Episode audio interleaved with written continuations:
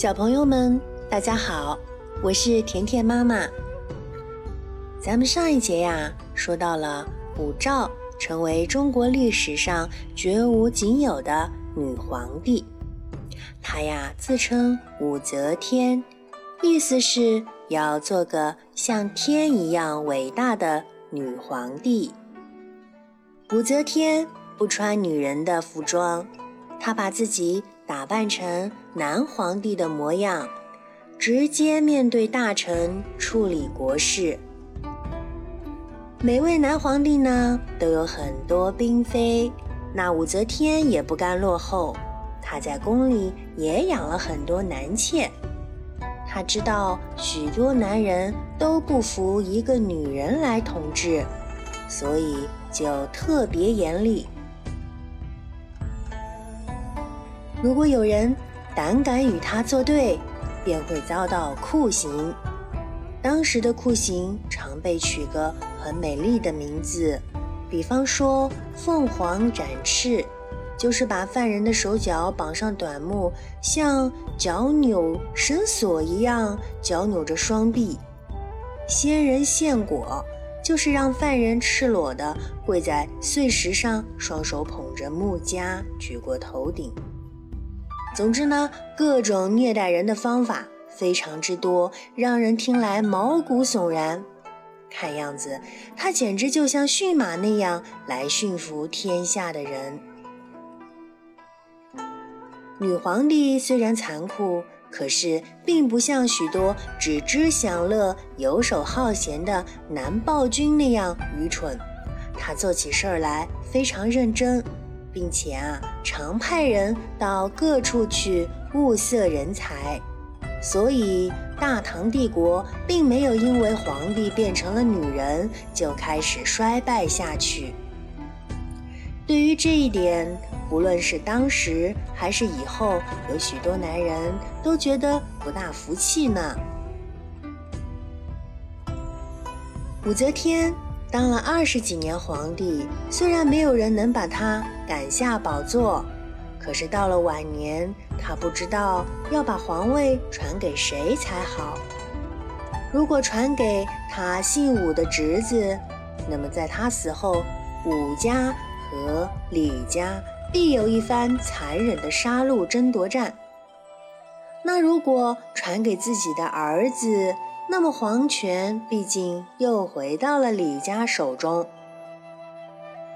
结果呀，大臣们趁他年老病重时，就私下做了决定，拥护他的儿子继位，并且把国号周又改为了唐。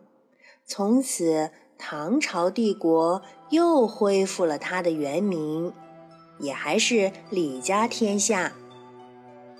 后来，武则天的媳妇儿和女儿也想学她一样做皇帝，可是啊，他们的才能却远不及她，所以都没能成功。他们的行径呢，让人想到一句成语：“画虎不成反类犬。”因而，武则天一直都是历史上唯一的女皇帝。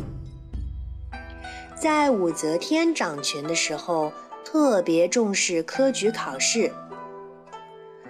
科举考试是隋文帝时期定下的考试办法。科举的意思呀，就是由国家设立许多考试的科目，定期办理考试，通过考试来选拔官吏。所以啊，不论你是贵族还是平民。只要考得过就能做官，所以许多人拼命读书。他们把考试当做一场又一场的战争那样全力以赴。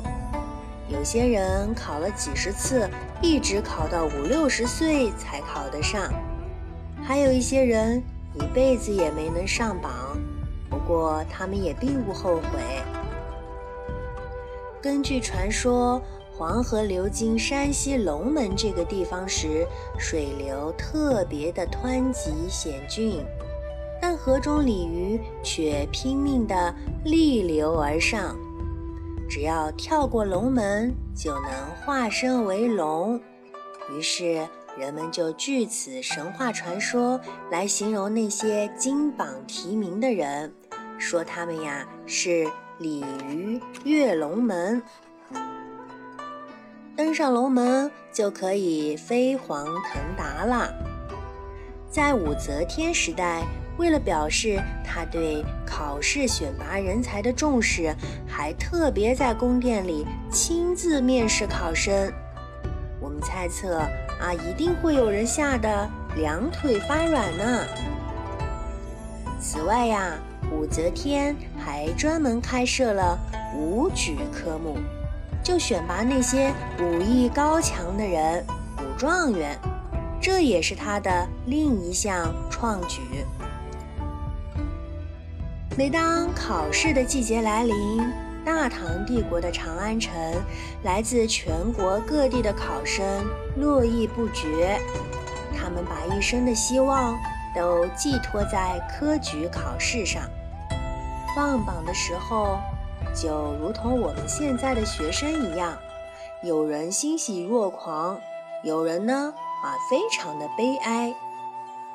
后来有些文人就以这些进京赶考的读书人为主角，写下了许许多多悲喜交加的传奇小说与故事。小朋友们，大家想想看。由一位女性来统治国家，你们有什么看法吗？好啦，这就是今天的历史小故事——女皇武则天。我是甜甜妈妈，我们明天再见。